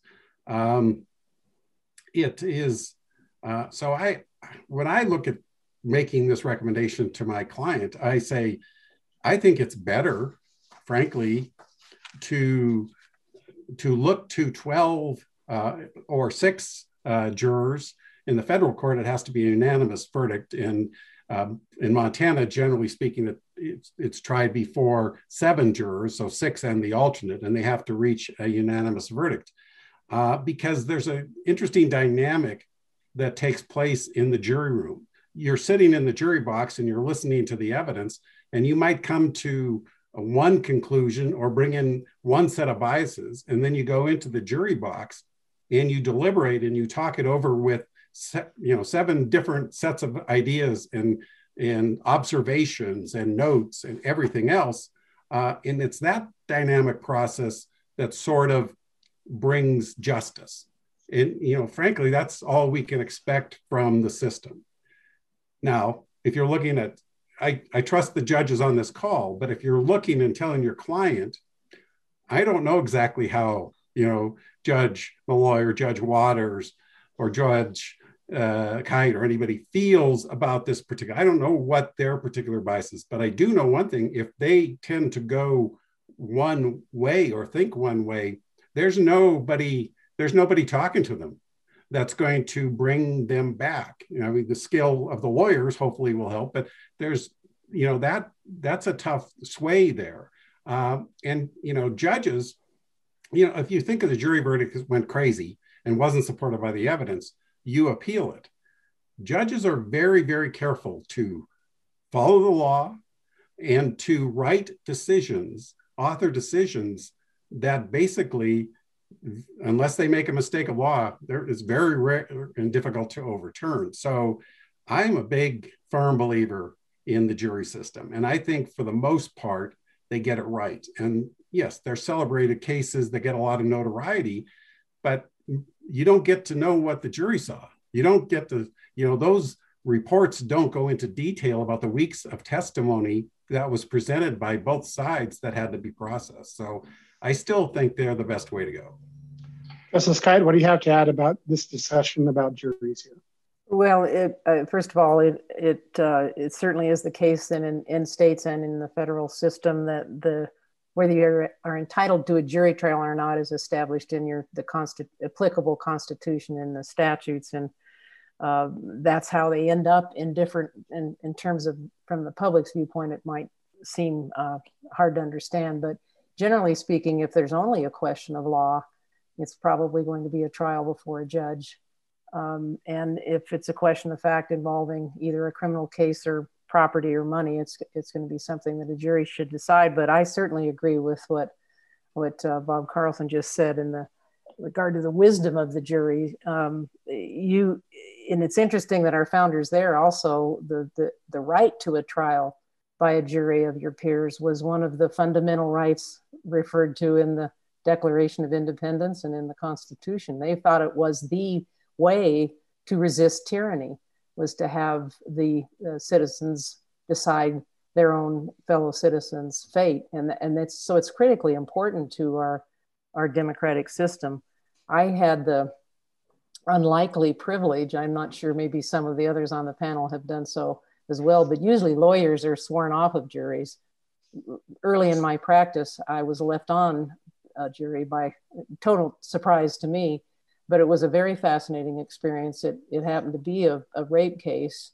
I felt like I could be fair, but you can imagine your own personal uh, feelings coming in because you're a human being.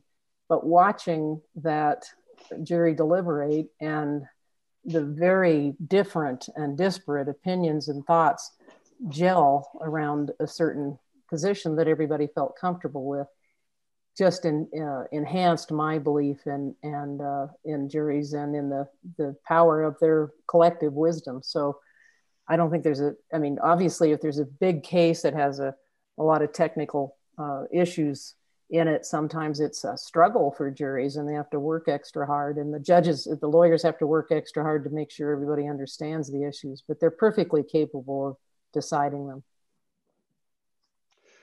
Any other comments about juries that the panelists would like to make? We're going to skip ahead just a little bit. Um, I, there are three questions I want to make sure we get to, and we have about 20 minutes left. So we're at question what we call 15A. Why are cases thrown out before trial? What's the role of evidence in deciding whether a case moves to trial? Judge Watters, if we could, I'll have you start with that, uh, that question. Well, um, I was thinking of like civil cases, for example, and there are a few things that might come into play that would cause a case to get thrown out before trial.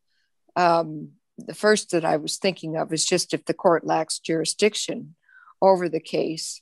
And it's been mentioned uh, in a couple of comments in answer to a few of these different questions that the federal courts are courts of limited jurisdiction and the state courts are uh, courts of general jurisdiction. And what that means is that there, there are only a couple of ways that you can get your case into federal court because of that limited jurisdiction, and that is uh, if you have diversity of citizenship, which means that your case uh, involves citizens of different states or involves uh, US citizens and someone from another country, for example. And then you have to have damages of over $75,000. Or your case may involve a federal question, uh, which are cases that involve the United States government, the United States Constitution, uh, federal laws, and controversies between different states and controversies between the United States and foreign governments. So uh, there could you could file a case in federal court, for example, and the opposing party could challenge whether or not the federal court had jurisdiction over that case. And if the court determined it did not, then that might be a reason that the, the case would be thrown out, as to say, uh, at least of the federal court. And um, I was a state court district judge for 16 years. And of course, those state courts are courts of general jurisdiction. And so they have a much bright, broader uh, caseload as far as the kinds of cases that, that state court uh, judges decide. And the term general jurisdiction means that the court has jurisdiction over all persons found in that particular state. And they have jurisdiction to hear criminal cases and civil cases, uh, probate, divorce, um, all kinds of different cases. Um, and then they have appellate jurisdiction over city courts and municipal courts and justice courts. So um, there, it, it, there are oftentimes uh, the situation in federal court where a civil case has been filed in state court, and then um, the defendant re- removes the case to federal court, and then it might there might be a challenge there as to whether that was appropriate or not. And if the federal court determines that they don't have jurisdiction, then it would be remanded or sent back to the state court where it originated. So that's one situation where a case could get thrown out of a federal court before it ever went to trial. And there isn't really much that evidence has to do with that kind of a situation. Um, there's also the situation where maybe there's an argument of whether the, there's a failure to state a claim upon which relief could be granted, or um, and then with summary judgment, then evidence really becomes involved in that.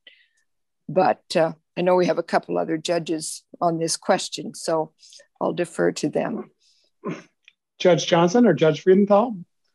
What would your comments be here? Judge Freudenthal? Well, I, uh, I, I again will, want to take issue with some of the terminology because I think it leaves a misimpression uh, in the general public. This idea that my my case was just thrown out. Uh, we we don't uh, I have no garbage can for throwing cases into. Uh, you, uh, there, is, there are screening processes, particularly if uh, if uh, the uh, party is seeking to file in federal court without paying the fees, we're required to screen cases.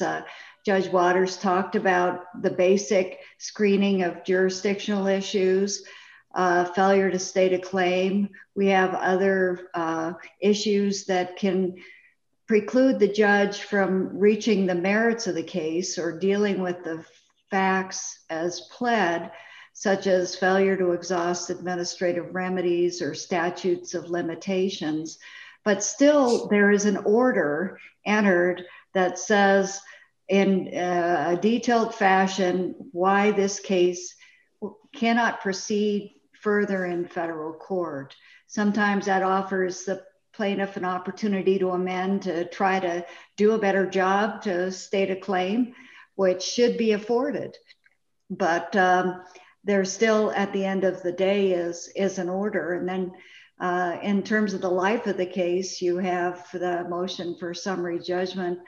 Uh, deadlines in, uh, in courts that allow litigants where facts are not disputed to present their arguments on the law uh, as it is applied to the facts and the inferences in favor of usually the plaintiff, the non moving party. and uh, those end up as well not getting to a jury for fact finding because there is no need to find facts and the judge can grant summary judgment. Uh, those, those are decided on the merits, uh, just on the merits uh, with the conclusion that the court agrees that there are no disputed facts. Uh, if there are facts to be found, then the case heads into uh, the stage of the jury trial process. But um, there there are there are different locations or places in the evolution of a case where the parties can can challenge whether the case should move forward. Thank you. Judge Johnson, you can tie this question up. Well, I only I agree with Judge Freudenthal. We don't just throw away cases. Uh, we haven't talked really about the criminal docket. There may be a defect in the indictment or the charge. There are a number of ways that can arise, although it is very rare in this day that uh, the case is uh, sent back or dismissed because of a problem in the way the charge is framed. Uh, more frequently, though, uh, we have issues on the criminal side of of uh, improper search and seizure or uh, uh, improper arrest uh, that may affect whether or not evidence can be received in the case and the case can go go forward. Routinely, uh, the judges on the federal side and state side hear motions to suppress evidence that are brought by the defense, and we hear the circumstances under which that evidence is is uh, obtained and if it violates uh, constitutional principles, uh, the motion to suppress is granted. And for all practical purposes, oftentimes the case can't go forward because critical evidence has, has been excluded from, from the trial. Uh, the whole idea of excluding evidence is is one that uh, has been discussed in the U.S. Supreme Court and uh, continues to be one that scholars uh, debate over as to whether or not that is a fair and reasonable uh, way that uh, criminal cases should be disposed of. Uh, I can I can see situations where, in a high-profile case, a suppression issue may result in no trial and a very dis- disappointed public. Uh, but that's the law at this point. Moving on, and we're going to get to one more of our planned questions. And the question I'd like to ask is, how, and we've talked about it briefly um, previously, but I think it's important. how do judges supervise each other? And how and when do judges make decisions to recuse themselves from a case? I think both of those questions are important. Justice Kite, I'd like you to start with that one, if you could, please. well, the judges in the states and in, in the federal system have uh, a code of judicial conduct that they have adopted. Uh, and it spells out your obligations in terms of your your ethical obligations as you perform your your functions. Um, you're obligated to uphold judicial independence and integrity and impartiality. Uh, you're prohibited from involving yourself in political activity. You're required to conduct your your personal conduct to, uh, to minimize any risk of of uh, conflicts uh, with cases that you have. You're prohibited from having what we call ex parte, which means uh, just one side. You're, you're prohibited from talking to one side of a case, those representing one side of a case, unless the other person is present. So you have some um, essential uh, guardrails in terms of your operation, and they are established by rule and it's different in the federal system and, and the state system, but the methods of enforcing those uh, rules of conduct. In Wyoming, we have a, a, Commission on Conduct and Ethics that hears complaints of, about judges, whether they have violated their code of ethics.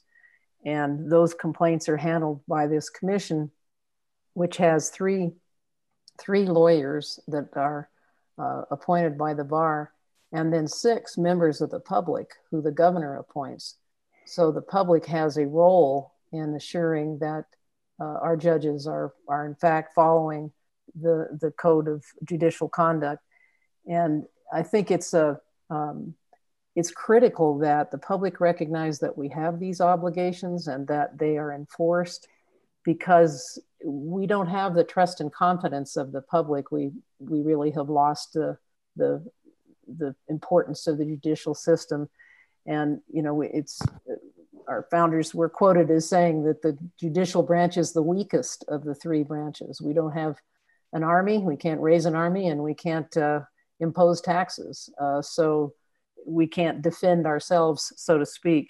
And the only thing we have is the trust and confidence of the public.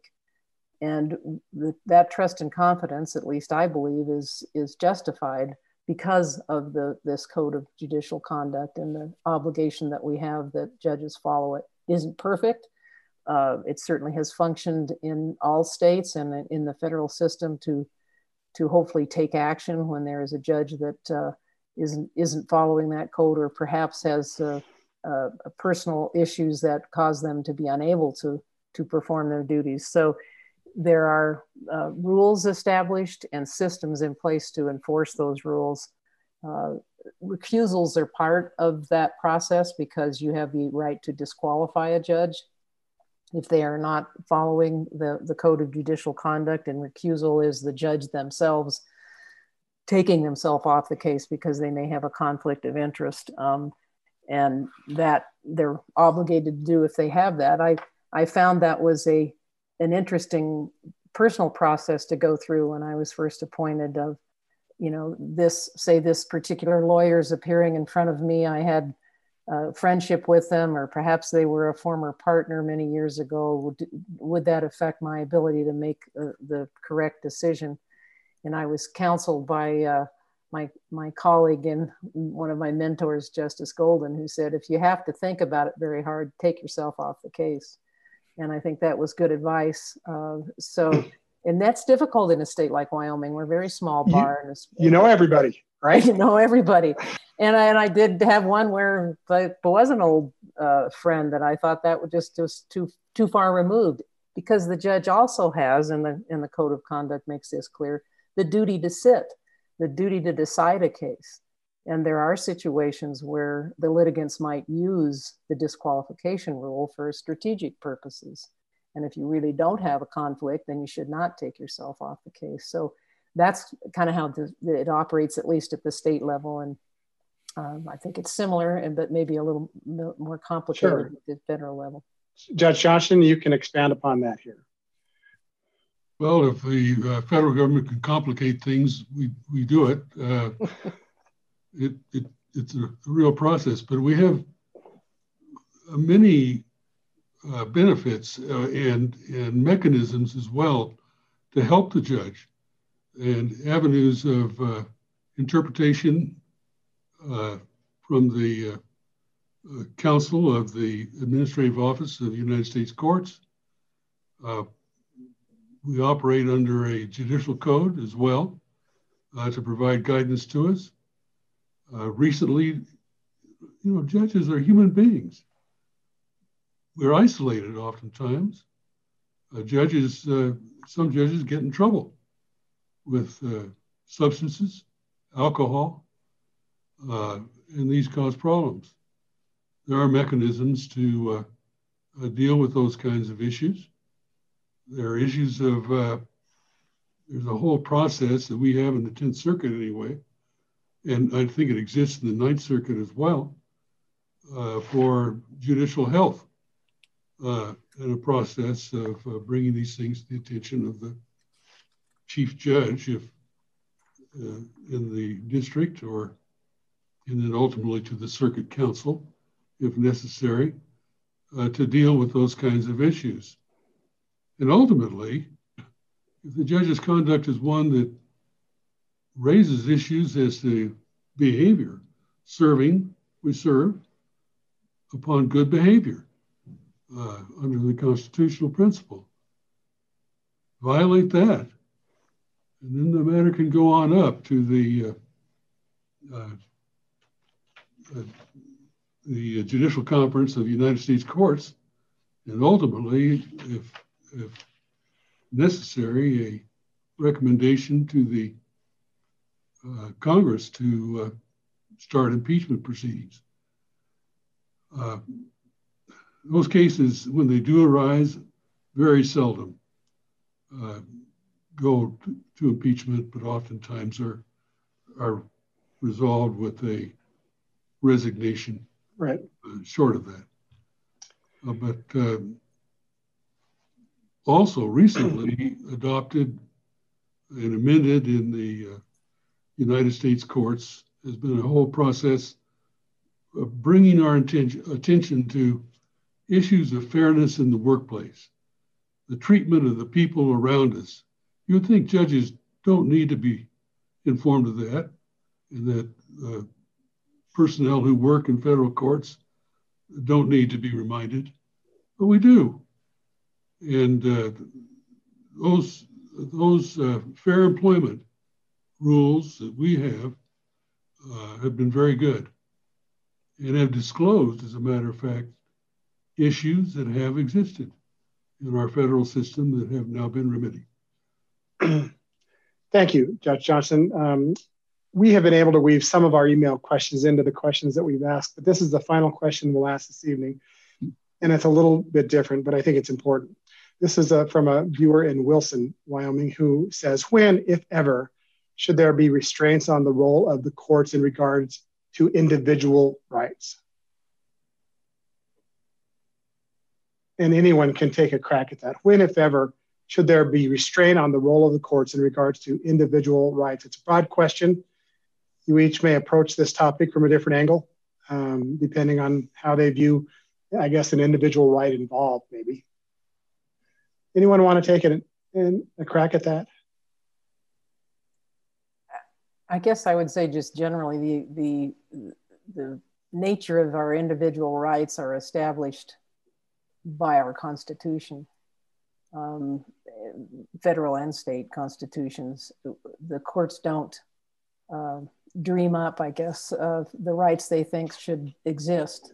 So the question I think is, you know, is the court properly interpreting the Constitution and its its uh, limit on indi- in its protection of the individual rights cr- created? And I I don't see. I'm. Uh, some of the other judges might might see it a little differently. I don't see that those are different than deciding any other case or any other issue. If you had, if let's say it's the right to free speech, uh, you're you're looking at that from the standpoint of what did our what did our founders, what does the Constitution mean with regard to those individual rights? We are not essentially creating new rights. So I I don't see, I guess, the need for restriction of, of judges uh, in the area of individual rights. It's their obligation to enforce whatever the Constitution provides. Thank you. Any other uh, extension on that question? Well, I want to give each of you an opportunity to um, provide some summary to our conversation uh, this evening, um, perhaps answering the, the question briefly on what you hope viewers might take away from what they've heard tonight. Um, I'm just going to go around my, my clock here, and you can't see the order that you in that you are in, but Judge, Judge Molloy, you're first with that question if you have a, a brief closing comment here. And uh, the closing comment is what do I want people to take away from this? It, it can be, or anything else that you want to make sure that, that you um, visit about this evening. Yeah, well, I think, first of all, thank you for hosting this. And I think you've done a marvelous job of raising the questions. And uh, this conversation has been going on for 220 years about who has what power and how is it to be interpreted and when is it to be exercised and that is a refreshing part of our democracy that we all can hopefully agree to disagree and have our own personal views but somehow have a consensus and i think these kinds of programs uh, lend themselves to uh, maybe a little bit better understanding of the complexity of uh, the judicial system. And uh, again, uh, my hope is that there's education and that people uh, can disagree and reasonably disagree, but accept uh, the fact that at some point when there's a dispute, there has to be a resolution. And I think the state courts and the uh, federal courts uh, add to that. I only have one other thing that I'd like to raise, and that is can you name the four constitutional offices under the United States Constitution? I'll give you a hint the president, the Congress, the judges, and what's the fourth constitutional office? It's in two amendments. Jurors. They are constitutional officers, and our courts can't function without jurors, without the public, unsupported by uh, advertising or money contributions. They come in with their common sense. We give them facts and they decide it and it is a constitutional office. So thank you for hosting this. Uh, it's been very interesting. Judge Molloy, thank you. Judge Johnson, you're next on my screen. Very well. Well, again, thank you for this opportunity to share time with the public and share time with you and with colleagues on the bench from both Montana and Wyoming, as well as uh, the distinguished former president of the American Bar Association, representing well over a million attorneys across this great nation. Uh, my experience has been that my colleagues have, which I share with them, have a desire uh, to be fair and to make decisions that are not driven by political pressure or by public sentiment, to remain independent in their decision making. We're constrained by the environment we live in uh, and the structure of the environment that is provided for us in the federal and state courts as institutions through the need to provide due process, through the rules that govern how litigation proceeds through the court, uh, and uh, through the work that we do. Uh, the work is based on the evidence that we receive, on the rules that we receive that evidence, and how that evidence is received. and the judges are bound to an ethical obligation to follow the law. And I hope that's been communicated for my colleague, colleagues tonight. Uh, it is an ethical obligation to follow the law and its application to the facts that are presented uh, to the judge. It is not so clear, and judges can dispute, can disagree, and uh, as litigants frequently do in the courtroom. And decisions uh, can vary from court to court. But uh, make no one should mistake that this is all done because of some political undercurrent or some secret agenda. These are people who are working hard to try to achieve proper answers and to seek that elusive, uh, just result uh, for the people who appear before them. Uh, we have an amazing system in this country. Our federal system, anyway, provides so much for us. Jurors now receive uh, the evidence that's received in a case in a in a means that they can display it in the court in the uh, jury room and all uh, look at every piece of evidence on a large screen. We have every kind of uh, device you can imagine for digital presentation of information during trials. And we have functioned quite well using uh, various electronic means during this time of COVID. With the exception, we miss our jurors and the ability to conduct jury trials. I've always been amazed that we have jurors in Wyoming who come to our court from distances up to 300 miles away and will be with us for a week or two weeks to complete a, a case and maintain interest. Uh, we allow jurors to ask questions. And uh, it is very interesting. Those questions sometimes are absolutely key that have been ignored right up to the point that the lawyers are seated in that trial. I feel very fortunate in my life to be able to associate with my fellow judges, to have a position where I am able to feel that I serve the public and do work that I feel is important. So I thank, thank you for this opportunity. Thank you, Judge Johnson. Thank you very much. Justice Kite, you're next on my screen, if you would.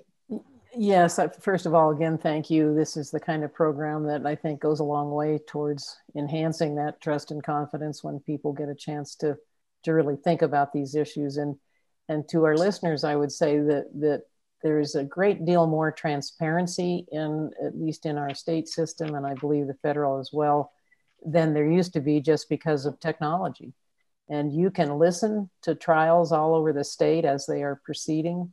You can listen to wyoming supreme court arguments live. Um, and if you have a question you, you know about what happens in a case you can look at the at the uh, records and see them uh, digitally and understand instead of reading about them in whatever newspaper it is that you might follow and nobody reads a newspaper anymore whatever source of news that you that you mm-hmm. use because i think you'll find once you get the the real facts of what's going on in a case that as judge johnson said these are well intentioned uh, honest people working through the best system that's been created on this planet for justice it isn't perfect but as you learn more about it i think you uh, gain respect for the system itself, even if you disagree with a particular decision. So thank you, Craig, for allowing us to, to participate. Thank you, Justice Kite. Judge Freudenthal, closing comments and thoughts. Thank you. I, uh, in terms of the takeaway from the program, I, I just want to reinforce the uh, point made by Justice Kite, which is the judiciary depends entirely on the public trust and confidence uh, in, in the system. And the judiciary is the third branch of government in this wonderful and ingenious constitutional design of our founding fathers. we have a job to do to continue to uh, work hard to earn that trust and, and confidence. But I also think that the viewers have a job to do. We can't get out uh, in the field of public discourse and, and correct false information or misinformation about the judiciary, but the members of our bar can. And we need to be a partner in tending to our democracy because it's, it's uh, as, as, I think Judge Johnson indicated, uh, there's a lot of there, there, are, there are components of our democracy which are very fragile. And uh, public trust and confidence these days in all arenas is very low. And I think while technology has improved transparency, we've got uh, problems with technology uh, advancing through social media, uh, false information, some of which is out there from our uh, enemies, both foreign and domestic. So uh, help us uh, protect not only the, the democracy, but the individual liberties. Thank you, Judge Freudenthal. Judge Watters, your closing thoughts. Well, I just think that this is an, an outstanding way, Craig, to uh, get information out to people about what how the judiciary works and how judges make decisions and uh, it's kind of a complex branch of, of the government and i really hope that the audience has learned something about the judiciary that they didn't know before tonight's program and um, I would really encourage uh, members of the public to, you know, the, the courtrooms are are open. They are. We have almost everything we do is open to the public. I encourage you to come and watch some judicial proceedings. Uh, things got a little hairy with COVID and courthouses closed and so forth, but um, they're opening up and we welcome you to come and see how how things really operate in the courtroom and if you are you get the call and you're selected as a juror or you have to come in and participate in that juror selection um, we all know it's a huge inconvenience for you and so forth but in all of my years on the bench i every juror i've ever talked to has has really thought it was a very rewarding experience. And trust me, I would say probably 99% of them come in hoping, oh, please don't pick me. But, you know, when you're sitting in that jury box and you take that oath, uh, jurors take it very seriously and they work really hard to get at the right decision. And I truly believe that they, for almost all the time, get to the right decision. But if you have an opportunity to serve, I just really want to encourage you to try to make every effort to do so, um, because you'll really get an idea then about how how decisions are made in in the courts and see how you know that fundamental aspect of our uh, judicial system, the jury trial, uh, what a significant role that plays. But I just hope you've learned something that you didn't maybe know before, or come to a better understanding of of how judges make decisions and uh, the constraints that judges have on their ability to make decisions. And uh, I just thank you, Craig, for, for giving me the opportunity to participate and for hosting this program. Thank you, Judge Watters. It was certainly our pleasure. At the risk of offending all of the judges on the panel, the attorney gets the last word, Mr. Carlson.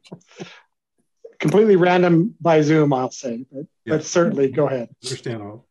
Thanks, and thanks for the uh, for the invitation to participate on this very talented uh, panel. Um, I guess my takeaway today um, is this: um, many Americans today, no matter what part of the uh, political spectrum they occupy, uh, believe American values face uh, historic threats, and we do face challenges as a nation.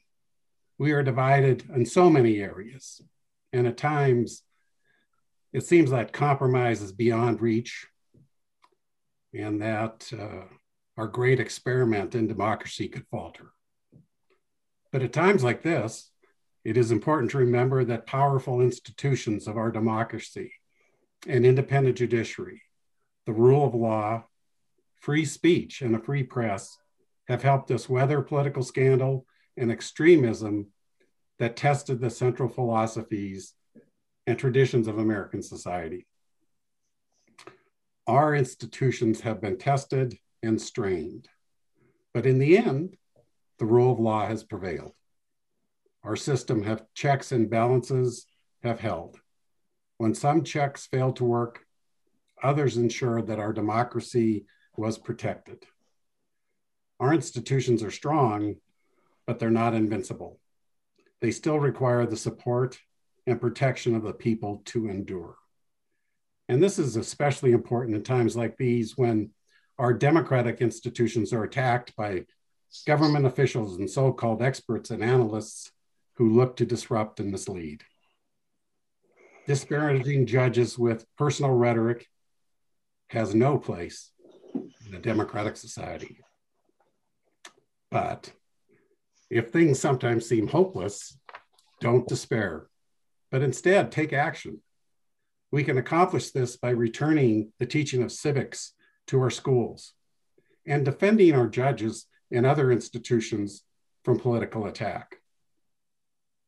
Our country will endure because citizens will continue to put in the work to sustain the institutions that uphold us. As Abraham Lincoln wisely said, it is with your aid as the people that I think we shall be able to preserve, not the country, for the country will preserve itself, but the institutions of the country, those institutions which have made us free, intelligent, and happy. And PBS, in my mind, is one of those institutions.